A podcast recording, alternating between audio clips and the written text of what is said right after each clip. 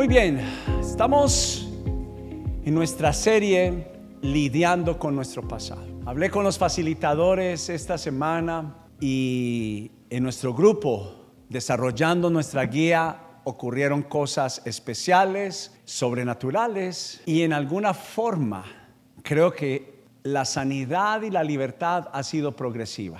A mí muchas veces me ha sucedido que he recibido una palabra de Dios y en el tiempo. Y quiero recomendarles a todos no perderse por nada los grupos. En verdad, tiene que escuchar a la voz de su papá. No es una terquedad, y yo mismo quiero decirles algo. Antes de venir a vivir aquí cerca de la iglesia, que ya estamos para ajustar un año, pues por 7 años, y aquí en Inglewood casi más de 3 años, viajábamos más de 50 minutos, 3, 4 veces a la semana. 50 minutos de venida, 50 minutos de regreso. Para el que tiene hambre y sed de Dios, no hay límites. Entonces quiero animarle, todos los miércoles venga por favor. Aquí honestamente solamente es una palabra que va a ayudar, que va a edificar tu vida, pero los grupos son para desarrollar, para practicar y cómo elaborar las enseñanzas que tenemos aquí los domingos. Yo le pido por favor, venza todo obstáculo, venza todo impedimento, pero tiene que seguir creciendo y crezca con nuestra comunidad. Le puse por título, y quiero que lo vea muy bien, el Dios que nos adoptó y que sanó nuestro pasado. Lidiando con nuestro pasado. Hace mucho tiempo, y siendo muy pequeño, en verdad yo luchaba con sentirme parte de ser hijo de mi propia casa, de mis propios padres, de mis hermanos. Y esto fue una grande batalla aún en mis inicios con el Señor. Mi identidad, mi seguridad fue muy vulnerada, muy vulnerada. Fue tan vulnerada que la sostuve con el carácter agresivo, depresivo, con un carácter enojado. He mencionado muchas veces que eran muchas malas personas que no querían estar a mi alrededor, que estar conmigo. Se reflejó en muchas maneras mi disfuncionalidad. No sentirme parte funcional de una familia. Me sacó literalmente de mi vía, de mi carrera de bendición. Me sentí incapaz de ejercer cualquier tarea. Para los que están acá, estoy completamente seguro, me llevaron a psicólogos, trabajadores sociales, invirtieron grandes cifras de dinero mi papá y mi mamá, porque mi rendimiento en la escuela era paupérrimo, era muy malo, muy malo. Yo recuerdo que en mi adolescencia, en uno de mis grados, llegué a perder en un bimestre de 12 materias, perdí 9. Batí récord. Tomé la decisión hoy de abrirme, porque no podemos tratar con menosprecio lo que haya sido nuestro pasado. Por eso en esta casa hemos tomado la decisión de no ser supermanes espirituales. Hemos tomado la decisión de cualquiera persona que esté aquí, arriba o abajo, sea el mismo. Sea tan vulnerable como para que pueda tener muchas personas acceso a su vida. Yo escuché una vez un consejo de alguien que me diciendo: no cuentes tu pasado desde el púlpito. Pero yo me sentí muy incómodo porque tenía que hablar de la vida de alguien más, no de la mía. Y yo me siento tranquilo de hablar de mi vida. Había cosas que me avergonzaban, claro que sí. Hay cosas que me avergonzaban que hoy las utilizo para la gloria de Jesús.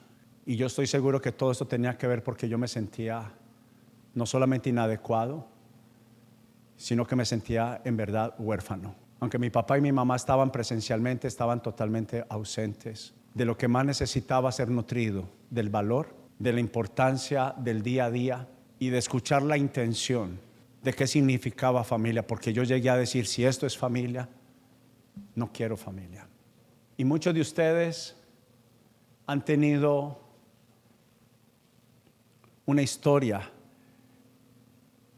que le sucede a aquellos que saben que financieramente están rotos y quebrantados, que prefieren no mirar su balance, prefieren no recordar porque ya saben que su balance está en rojo. Pero escribí palabras como estas para este mensaje y creo yo que son las palabras de Jesús para tu vida. Y escribí el abandono y la ausencia de nuestra familia que tanto nos han afectado. A unos fue abandono presencial y a otros fue por ausencia emocional. Algunos de los que están aquí han sufrido literalmente que a alguno le ha faltado físicamente su papá y su mamá, y otros que aunque estuvieron presencialmente, como fue el caso mío, me dejaron ausencias en mi alma y en mi corazón. Y estoy totalmente claro por qué tantas veces yo mencionaba la parálisis y el lisiamiento del alma, porque no nos permiten caminar bien. El abandono nos ha traído una gran orfandad, y aunque hemos sabido sobresalir en los problemas y hemos sabido sobresalir, pero hemos crecido lisiados del alma, lisiados del corazón. Algunos, tal vez como me pasó a mí, yo lo llené con el deporte, yo lo llené con el enojo, y lo llené con el deseo de ganar mucho dinero, de ser un hombre de negocios. Pero el abandono tanto presencial como emocional no fue el diseño de Dios ni fue el plan perfecto de Dios para nuestras vidas. Muchos de ustedes no querían ni siquiera hacer el ejercicio esta semana de la práctica en el grupo y los entiendo, porque es volver a recordar y volver a vivir lo que nos hizo mucho daño y nos causó mucho dolor. Pero la realidad es que muchos de nosotros conocimos las debilidades y los faltantes de nuestra familia, y que hasta el día de hoy, sin importar si tienes 10, 14, 18, 30, 40, 60 o 70 años, déjeme decirle a todos los que están acá, todos los que están acá, todos los que están aquí, tenemos ausencias que necesitan ser tratadas y sanadas por el Señor. No importa tu estado actual, sea bueno, regular o malo, porque la Biblia quiere llevarte de lo mejor a lo excelente. Dios no quiere dejarte en el mismo lugar que te encuentras. Y no es la voluntad de Dios que sobrevivas. Jesús dijo: yo vine para que tengan vida, escuchen, y para que la tengan con mucha gracia, con mucho favor. Pero busqué dos versículos que hablan de la orfandad, pero especialmente que Dios quiere llenar ese lugar. Y el primero dice en Salmos 27, 9, 10, dice: no escondas tu rostro de mí. Espéreme un segundo, por favor. ¿Sabe por qué el salmista oró esto? Porque todos identificamos la imagen de Dios de una u otra forma con la imagen de nuestros padres. De la misma forma que David, el rey David, tuvo una ausencia presencial de su mamá y emocional de su papá y de su familia, escribió las siguientes palabras: no escondas tu rostro de mí. No apartes con ira tu siervo, porque muchos pensamos que cuando no nos ha salido bien las cosas en la vida es porque Dios está enojado con nosotros. Pero David reconoció: tú has sido mi ayuda, no me dejes, ¿qué dice? Ni me desampares, Dios de mi salvación. Y mira lo que dice Dios para cada uno de nosotros: aunque mi padre y mi madre me dejaran, con todo Jehová me recogerá. Y Romanos capítulo 8, versículo 15 dice lo siguiente: y ustedes no han recibido un espíritu que los esclavice al miedo. En cambio, recibieron el Espíritu Santo de Dios cuando Él los adoptó como sus propios hijos. Ahora lo llamamos Abba Padre, que significa, yo no sé usted cómo le dice, le decía a su papá: papi, papito, o como yo, apá, papá. Y quiero hablarte porque Dios restituye nuestro presente sanando nuestro pasado. Dios quiere hacer una restitución en tu vida. El plan e idea de este mensaje en esta tarde es no solamente decirte palabras, sino que tienes que comprender que el plan perfecto de Dios, mire para acá si es tan amable, es que ya no estés alejado por la ausencia y por la orfandad de tu corazón. Nosotros podemos ser unos hijos ausentes también del Padre Celestial, aunque vengas a la iglesia. Nosotros podemos tomar decisiones de ver a Dios a una distancia de una reunión del domingo, porque una reunión del domingo no habla de una relación cercana con nuestro Padre. Que acompañes a tu familia no te hace, a ustedes jóvenes y a cualquiera de los esposos o esposas que están acá, no te hace tener una relación con Dios el hecho que vengas a la iglesia. No lo logra y no lo alcanza.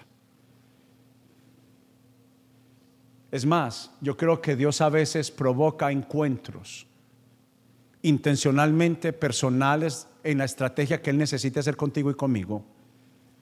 Y algunos de ellos son las dificultades. Dios a veces se vale de la dificultad para que podamos prestar y tener atención para Él. No estaba muy lejos la parábola del hijo pródigo de la parábola cuando estaba hablando de la fructificación, hablando de la parábola del sembrador. No estaba muy distante de cuando Jesús estaba enseñando lo uno del otro, porque al final lo que hacemos y hacen los padres es sembrar semillas para que las personas puedan crecer y puedan crecer muy bien. Y cuando Jesús vio que en la parábola del sembrador no la habían entendido muy bien, explicó la parábola del sembrador, pero luego habló la parábola del hijo pródigo. Del hijo que aunque tenía a su papá, tenía ausencias emocionales. El hijo pródigo, dice la narración, que salió y malgastó toda la herencia que el papá le entregó. Y muchos de nosotros, como fue mi caso, mis padres pensaron que con darme una sostenibilidad abundante económica iba a alcanzar, y no alcanzó. No alcanzó. El despilfarro del hijo pródigo fue por un lisiamiento del alma y un lisiamiento del corazón. Lo que quiero es que identifique que muchas veces, o la mayoría de las veces, de las situaciones de nuestra vida, de nuestras acciones, tienen que ver todo con el quebrantamiento de nuestro pasado. No es que Dios se haya equivocado con el diseño de tu vida. Dios no se equivocó con los dones y talentos que te entregó. Lo que pasa es que los dones no florecerán sin que haya una sanidad del pasado. Quiero que el Espíritu Santo te dé oídos para escuchar lo que te estoy diciendo. Y por eso te estamos invitando a que investigues todo el organigrama familiar. Te estamos pidiendo que estudies la historia de tu familia. Pero no lo puedes seguir menospreciando. Porque tanto como apliques y que si vayas al saldo rojo, tanto como que averigües las faltas de pecado de tus ancestros, vas a notar que estás viviendo con las maldiciones generacionales que la Biblia dijo que tendríamos hasta una cuarta generación. Y es posible que desde la generación que empezó tú seas una segunda, una tercera o una cuarta generación. Pero si seguimos menospreciando de dónde venimos, y si seguimos menospreciando no mirar nuestro saldo en rojo porque tenemos temor de lo que nos revela el saldo en rojo, déjame decirte, es una decisión por adelantado de que tú vas a seguir lisiado y lisiada por más que vengas a la iglesia, porque Jesús evidenció el corazón roto de la mujer samaritana, de la mujer adúltera, de Pedro, de Pablo, de Tomás, de cada uno de ellos, para que su pasado fuera sanado. No pretendas sobrevivir en los Estados Unidos de Norteamérica. No pretendas que los Estados Unidos de Norteamérica es solo para sobrevivir. Y no me refiero solamente a la abundancia de la relación que vamos a tener nosotros como familia aquí en la tierra. Me refiero que lo que yo empiezo a tener aquí en la tierra será el fruto de mi relación con Jesús para el postrero día que viene, como dice la Biblia, de eternidad. Pero quiero que vaya conmigo a Génesis capítulo 35, si es tan amable. Y voy a hablarle en esta tarde de la tercera generación, de aquel sobre el cual, sobre la familia que Dios dijo que serían bendición. Dios le dijo a Abraham, como le dice a cada uno de ustedes, mi voluntad es que tengas bendición y la tengas en abundancia.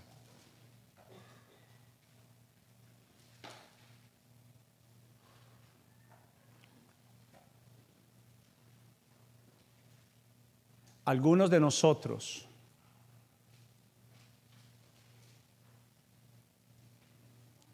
nosotros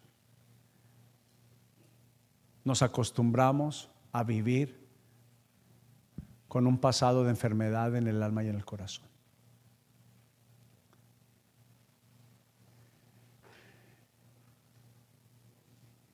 Y quiero hablarles en esta tarde de Jacob, el nieto de Abraham, el hijo de Isaac. Y Génesis capítulo 35, y si es tan amable y puede leer conmigo el versículo 9. Ahora que Jacob había regresado de Padán Aram, Dios se le apareció de nuevo en Betel. Nótese la palabra o el pueblo de Betel, que le voy a explicar qué significa Betel. Y mira, y Dios lo bendijo diciéndole, tu nombre es Jacob, pero ya no te llamarás Jacob. A partir de ahora tu nombre será Israel. La nación de Israel es fruto de la promesa de Dios a Abraham que se cumplió en su nieto Jacob. Versículo 11, entonces Dios dijo, yo soy el Shaddai, Dios todopoderoso, o sea, el que todo lo suple, el que todo lo da, el que puede dar todo lo que necesitamos. Sé fructífero y multiplícate. Llegarás a formar una gran nación. Incluso de ti saldrán muchas naciones. Y habrá reyes en tus descendientes. Y te entregaré la tierra que le di a Abraham y a Isaac. Así te la daré a ti y a tus descendientes. Luego Dios ascendió desde el lugar donde le había hablado a Jacob. Y Jacob levantó una columna conmemorativa para marcar el lugar donde Dios le había hablado. Luego derramó vino sobre la columna como sacrificio a Dios y la ungió con aceite de oliva. Jacob llamó a aquel lugar Betel, que significa, diga conmigo, casa de Dios, la casa del Padre, porque allí Dios le había hablado. Quiero algo que nos pongamos de acuerdo y es, quiero que lo vea ahí en la pantalla, de la misma forma que por el pecado vienen las maldiciones ancestrales, por la restitución vienen las bendiciones. Si usted logra investigar, mire para acá, si usted logra encontrar, que le aseguro que todos los que hemos investigado, estando aquí parado, para poder ser un papá y ejercer mi papel, para ser pastor y poder ejercer mi papel, necesité encontrar dónde estaba mi dolor. Tratar con mi deuda del pasado para poder ir por mi sanidad.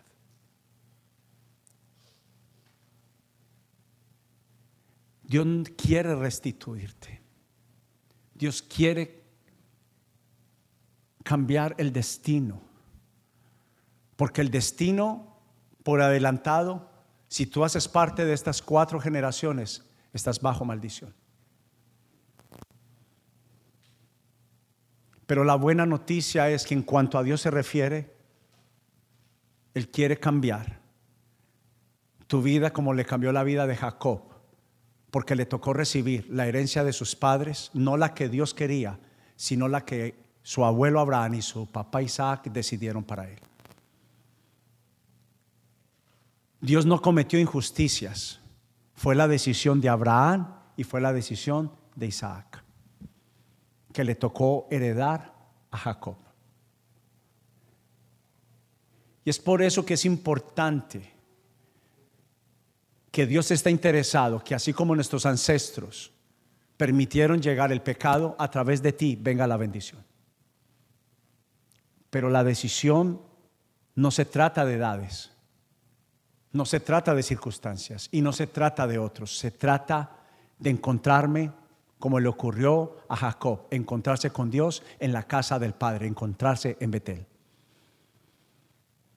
Y Dios, antes de cambiar nuestro destino, primero quiere cambiar nuestro pasado. Él no puede avanzar, cambiar el plan y diseño de nuestras vidas, como Dios se lo prometió a Jacob, si primeramente no cambiamos nuestro pasado. ¿Y sabe qué ocurrió antes de esto que estaba leyendo?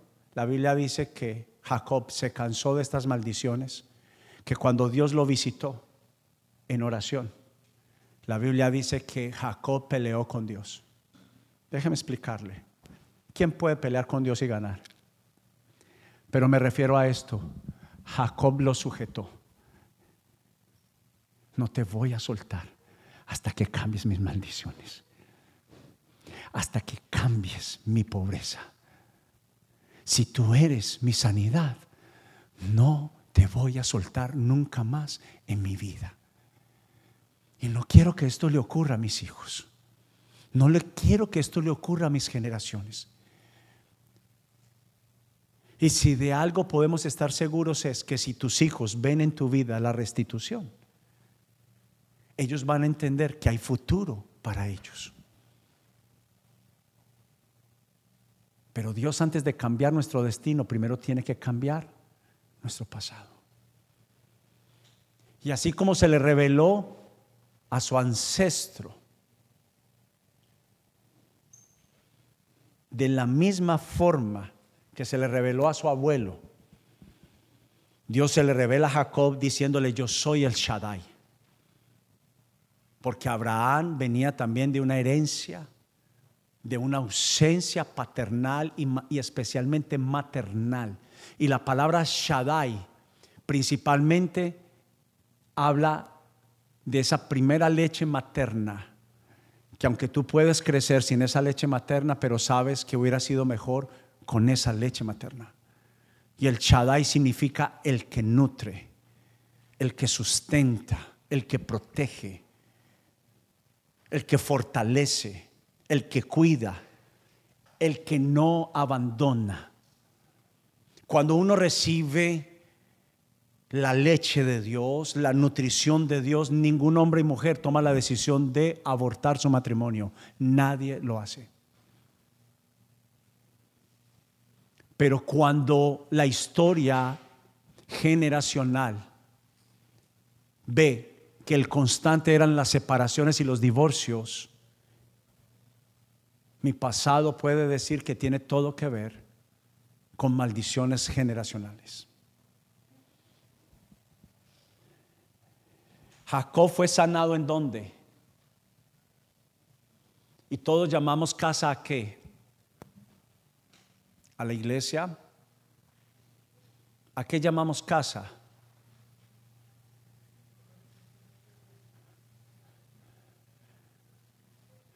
Esto solo es un centro de capacitación. Pero la palabra Betel significa no solamente la casa de Dios, sino el corazón del Padre. Mire para acá, si es tan amable. Mientras que la puerta para regresar a la casa del Padre, tu puerta, tu decisión de regresar a ella, esté cerrada por el pasado, no podrás experimentar el corazón del Padre, que es el que nutre, el que sana y el que libera. Y me parece muy particular que el nombre de Jacob, uno de sus significados en el hebreo, significa el engañador. ¿Y usted recuerda qué fue lo que heredó Jacob? Una herencia corrupta de engaño.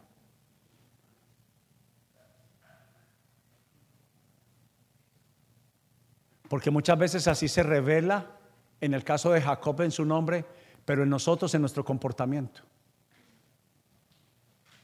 ¿Usted cree que fue el plan de Dios que fuéramos mentirosos? ¿Usted cree que fue el plan de Dios que nosotros pudiéramos experimentar quebranto en nuestra parte financiera? Escasez. Pero la Biblia dice que fue la evidencia del pecado generacional de su abuelo y del papá de Jacob.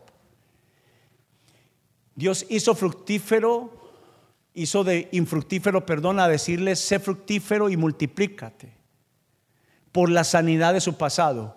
Pues una de las consecuencias o maldiciones generacionales por el pecado de la familia era la esterilidad. Ellos lucharon con infructificación por la consecuencia del pecado del engaño. Y el engaño, el fruto fue la duda. Usted sabe que Abraham dudó después de que Dios le dijo: yo te voy a bendecir. Y tan pronto vino una hambruna, Abraham invitó a su mujer Sara a que mintiera. Abrió una puerta muy grande al desfavor de Dios. ¿Qué es una maldición? Es el decreto que se debe de cumplir por una decisión de no haber confiado en lo que Dios dice.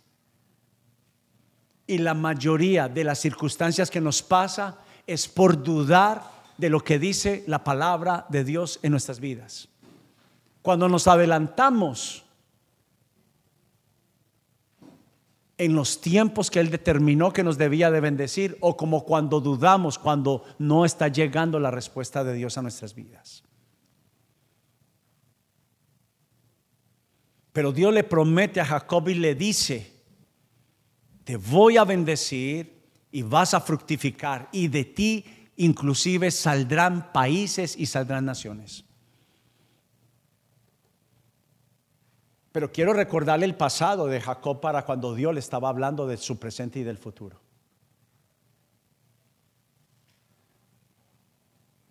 ¿Qué nos sucede muchas veces cuando Dios quiere tratar con nosotros? Estamos pasando la prueba de nuestro pasado. Dios nos lo promete y nuestro presente no es muy bueno. Y Dios dice que nuestro presente puede cambiar, y especialmente nuestro futuro. La pregunta es: ¿qué pensamos cuando Dios nos dice que Él quiere cambiar nuestro presente y quiere cambiar nuestro futuro, sabiendo que nuestro presente actual es fruto de nuestras experiencias pasadas? La pregunta es: ¿le creemos? La pregunta es: ¿confiamos? Y no vamos a creer y no vamos a confiar si primeramente no venimos a Betel. Porque es en Betel, en la casa del Padre, en el corazón del Padre, donde nosotros recibimos restitución. Es en la casa del Padre que podemos escuchar su voz diciéndonos: eres mi hijo amado, en el cual tengo complacencia. Es cerca al corazón del Padre que nosotros recibimos la restitución de decirte: te voy a hacer fructificar, aunque no eras fructífero. Es en el corazón del Padre y en la casa del Padre que recibimos la voz y el ejemplo, como lo recibió Jesús, de que separado de Dios nada le iba a faltar. Gracias, hija. Dios quita la maldición generacional bendiciendo a Jacob cuando le dijo: habrá reyes entre tus descendientes.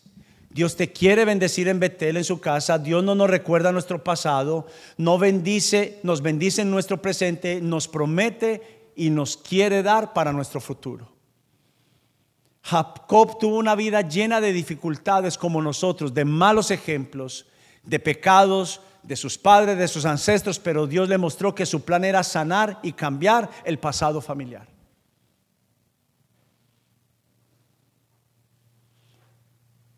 Y nosotros tenemos que dejar, número uno, dejar de culpar a nuestros padres. Número dos, tenemos que dejar de culpar las circunstancias.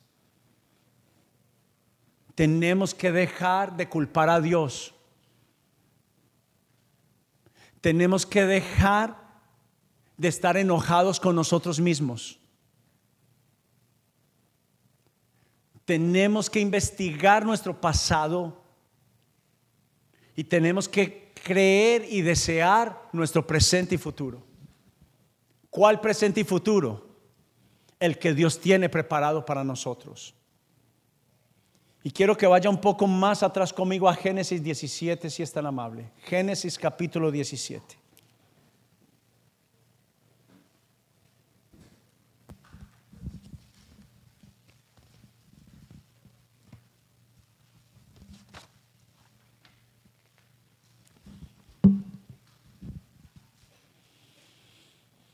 Abra su Biblia si es tan amable, y si no trajo su Biblia, al menos encienda su celular solo para leer la palabra.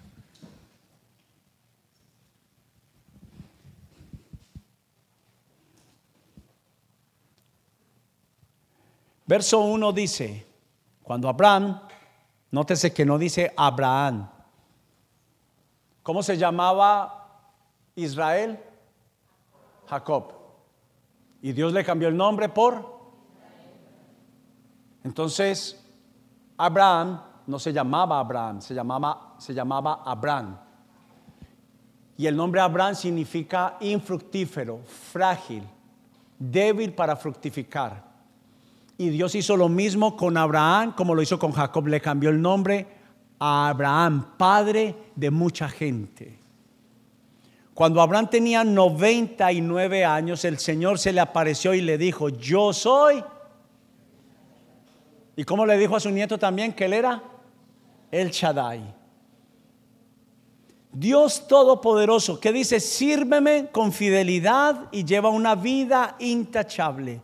Yo haré un pacto contigo, por medio del cual garantizo darte una descendencia incontable. Al oír eso, Abraham cayó rostro en tierra. Después Dios le dijo: este es mi pacto contigo, te haré el padre de una multitud de naciones. Además cambiaré, diga conmigo, tu destino, mi propósito.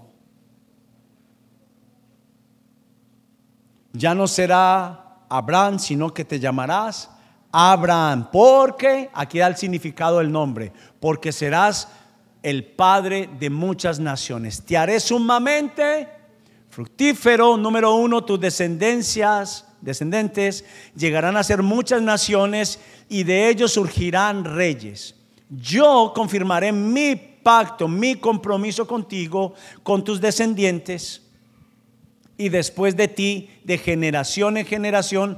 Este es el pacto eterno. Yo siempre seré tu Dios y el Dios de tus descendientes. Y les daré a ti y a tus descendientes toda la tierra de Canaán, donde ahora vives como extranjero, será posesión de ellos para siempre, y yo seré su Dios. Mire para acá si es tan amable. La intención de Dios nunca cambió. ¿Quién fue el que se equivocó? Tu abuelo, tus padres y nosotros.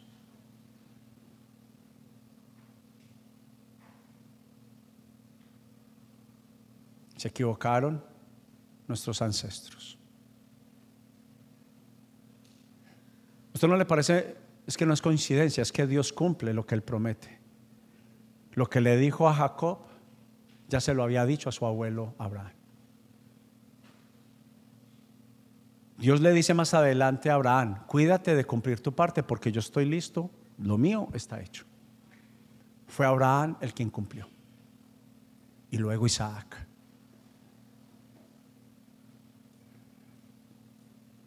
Pero el que tuvo un encuentro con Dios fue Jacob. Un encuentro con el corazón del Padre. Mire para acá. Un encuentro de investigación. Porque Jacob conoció de dónde venía su maldición. Jacob sabía lo que significaba su nombre. Desde que nació, Jacob nació con maldición. No fue escogido para fructificar, fue escogido para engañar. Y la escuela de Jacob fue el engaño, porque su mamá lo preparó, lo educó, le dio una educación para engañar.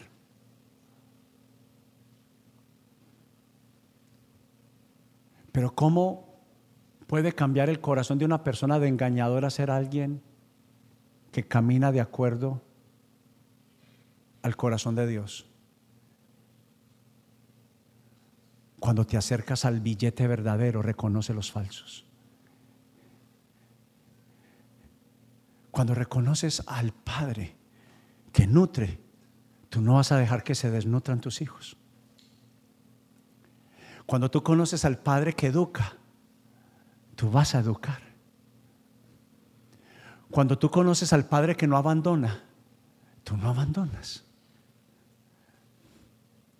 Cuando tú conoces al que hace un pacto y no queda mal, tú no quedas mal.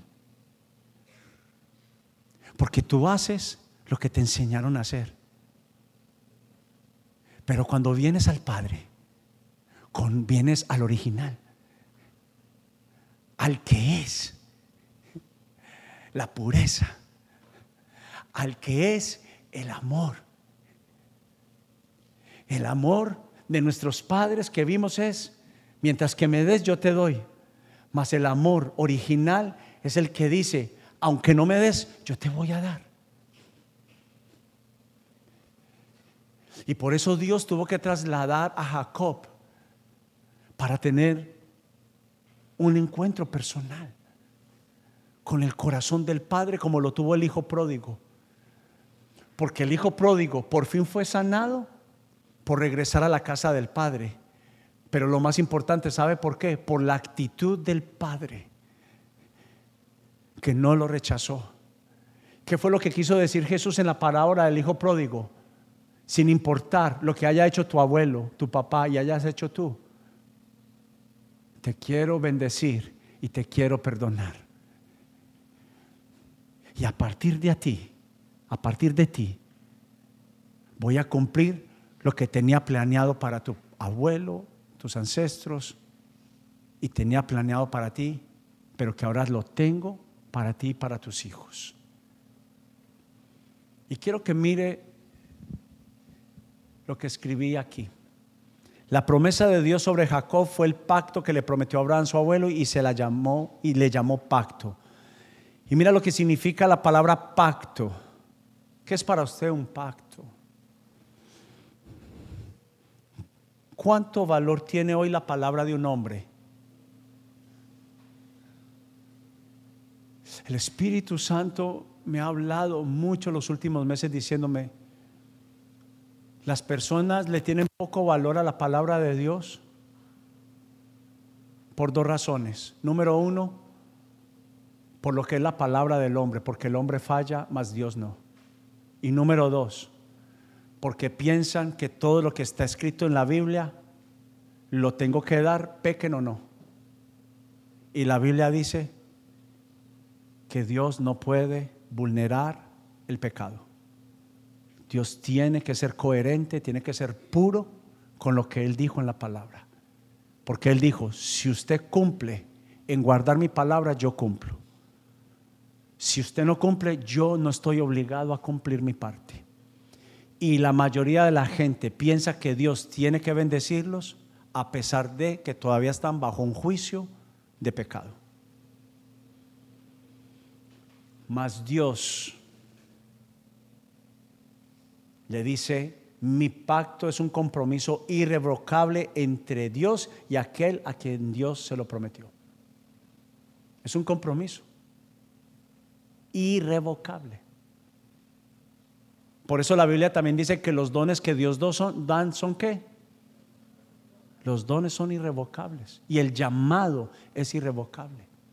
Si Dios te llamó a ti, en cuanto a Dios se refiere, te llamó. Somos nosotros los que huimos. Y hoy Dios te promete, como a Jacob, el final de la historia generacional de orfandad, de ausencia y abandono de nuestros padres y familia. Sea presencial, tanto presencial como emocional, el Shaddai hoy se quiere revelar en tu vida en Betel.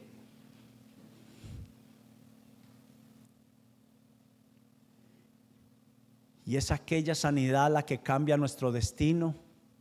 Y es el momento de creer en que Dios desea cambiar nuestra historia, número uno. Número dos, nuestro pasado. Número tres, cambiar nuestro dolor que nos infringe. Recordar las historias que nos tocó vivir. Ya no le tienes que tener temor a enfrentar el pasado de dolor. Ya es hora de enfrentarlo. Ya es hora de que puedas ver así el balance esté muy a desfavor. Porque Dios dice en Hebreos capítulo 10 versículo 16 dice y 17: nunca más me acordaré de tus pecados y de tus transgresiones. Si usted hoy toma la decisión, Dios hoy va a hacer lo que es verdadero perdón. ¿Sabe qué es verdadero perdón? Dios perdona y olvida. Nunca más me acordaré. Escuche, y cuando Dios olvida, ya no hay un juicio en nuestra contra. Quiero detenerme ahí un segundo para ir terminando. Cuando Dios ya perdonó, Él se olvida. Y cuando Él se olvida fue que quitó el juicio, la maldición que nos era contraria. ¿Me entiende lo que le estoy queriendo decir? Ya nunca más usted va a volver a pasar por los años de depresión que pasó, por los años de enfermedad, por los años de escasez. Por la separación de las familias, por la desunión. Usted no va a volver a pasar y sus hijos no van a pasar. Si usted cumple con su parte. Y le quiero hacer un llamado en esta mañana de que hagamos un pacto, un compromiso.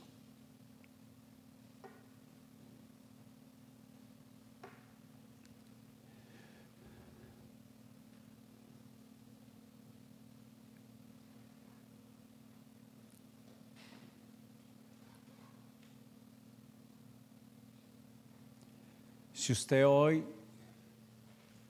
toma la decisión de pedirle a Dios de todo su corazón que cambie y restituya su pasado por un nuevo presente, Él lo va a hacer.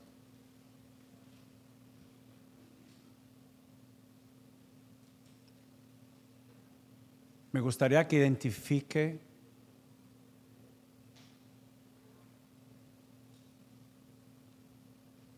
algunos de las razones que te tocó vivir, que tú entiendes hoy, que son el resultado de las decisiones de tus padres. No fue la decisión de que tu papá no te reconociera como su hijo. No fue la decisión de Dios. No fue la decisión de Dios que nacieras y tengas una vida de escasez. No fue la decisión de Dios. Yo creo que la mayor sanidad de nuestro pasado hoy va a venir cuando entendamos que Dios no tuvo nada que ver con eso. Y entendemos que fueron nuestros padres y necesitamos perdonar a nuestros padres por no habernos enseñado la verdad, por no habernos enseñado caminar bajo bendición.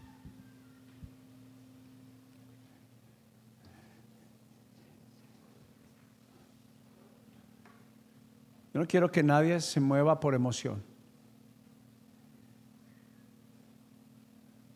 Quiero que lo haga con una decisión clara y no se sienta comprometido a lo que le voy a invitar a hacer.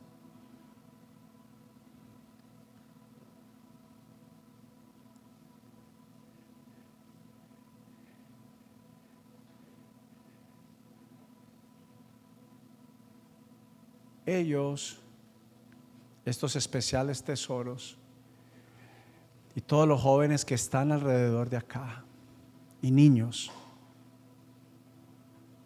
pueden disfrutar de un destino y de un futuro diferente al que nosotros hemos vivido.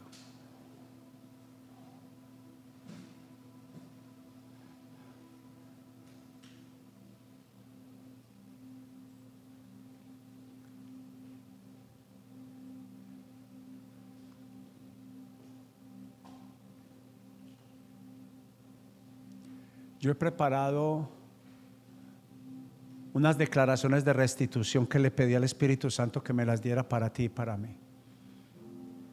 Y es un pacto con unas cláusulas que me comprometo a seguir. En la página van a aparecer a partir del martes. Usted le puede imprimir esto y usted puede escribir otras más.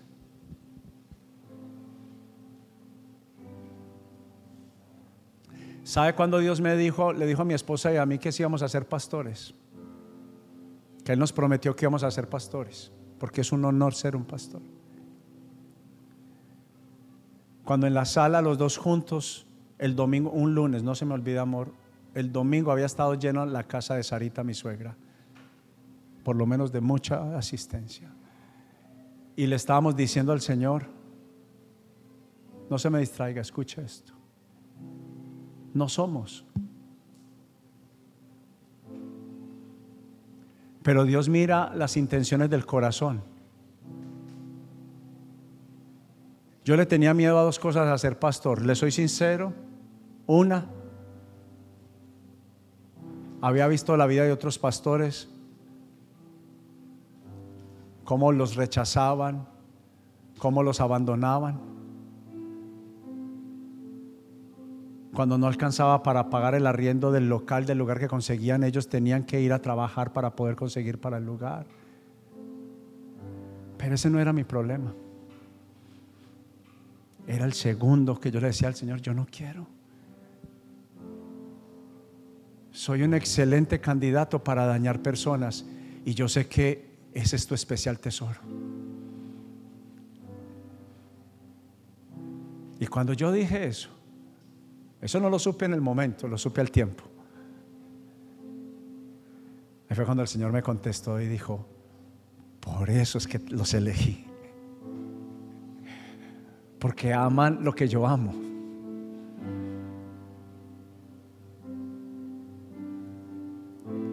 Y Dios hizo un pacto conmigo. Y hasta el día de hoy, mire cómo Él cambió mi historia. Cambió mi historia de no cumplir nada a pasar a cumplirle en todo lo que Él me pidió que yo hiciera. No que no fallo, es la intención del corazón. Él me dijo, purifícate de tu sexualidad. No fue inmediato, empecé a purificarme. Empieza a administrar mejor el dinero. Empecé, no fue de la noche a la mañana, de a poco. De a poco, de a poco.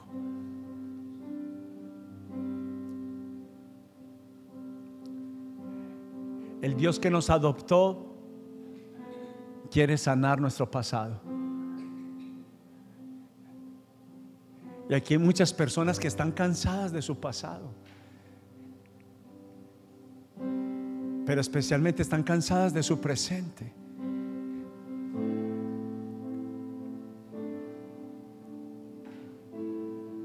Pero escúchame, solo vendrá a través de que vengas a Betel. Solo sucederá a través de que vengas al corazón del Padre una y otra vez. Usted sabe cuántas veces tuve que meterme en el río Jordán espiritual para que se fuera mi pecado sexual, una y otra vez. ¿Hasta qué? Usted sabe cuántas veces especialmente tuve que luchar con mi situación económica, pero le dije: Señor, mis hijos, yo no tengo que vivir eso, porque tu palabra dice que si yo te cumplo, tú vas a cumplir. Y hace muchos años no tengo una deuda nueva, ya ni me acuerdo, pero si esa era mi vida, si esa era mi vida, la deuda. Ya no me siento solo, me sentía solo.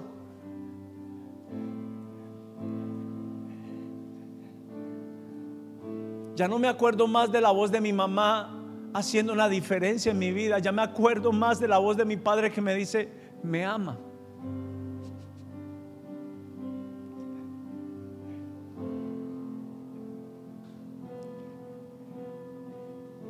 Y le recuerdo a mis dificultades que más grande es el que murió por mí.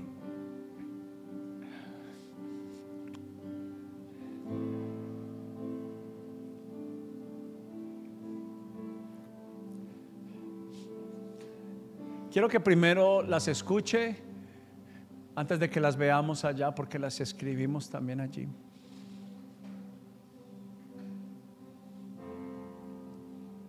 Escribí esta primera esta mañana.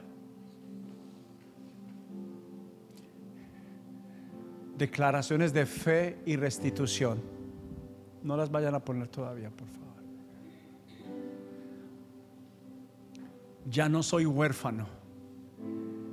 Tengo un padre y tengo un propósito. Ya no estoy solo.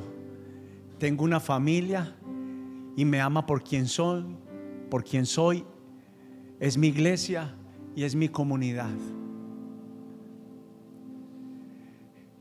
Jesús me regresó mi identidad de hijo amado, amada, y sanó mi corazón de huérfano.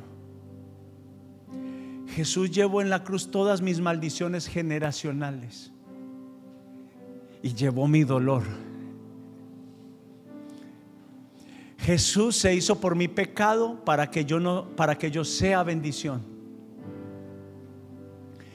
Jesús llevó el dolor de mi decepción, de mi dolor, de mi abandono, de mi menosprecio, de mi rechazo, y me llama su hijo.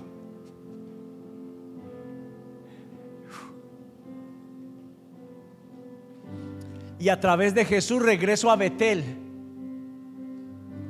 a la casa del Padre, y el Padre me recibe como su hijo, hija amada. Y escribí esto: en cuanto a mí, viviré para el Señor. En cuanto a mí, no me olvidaré de su palabra.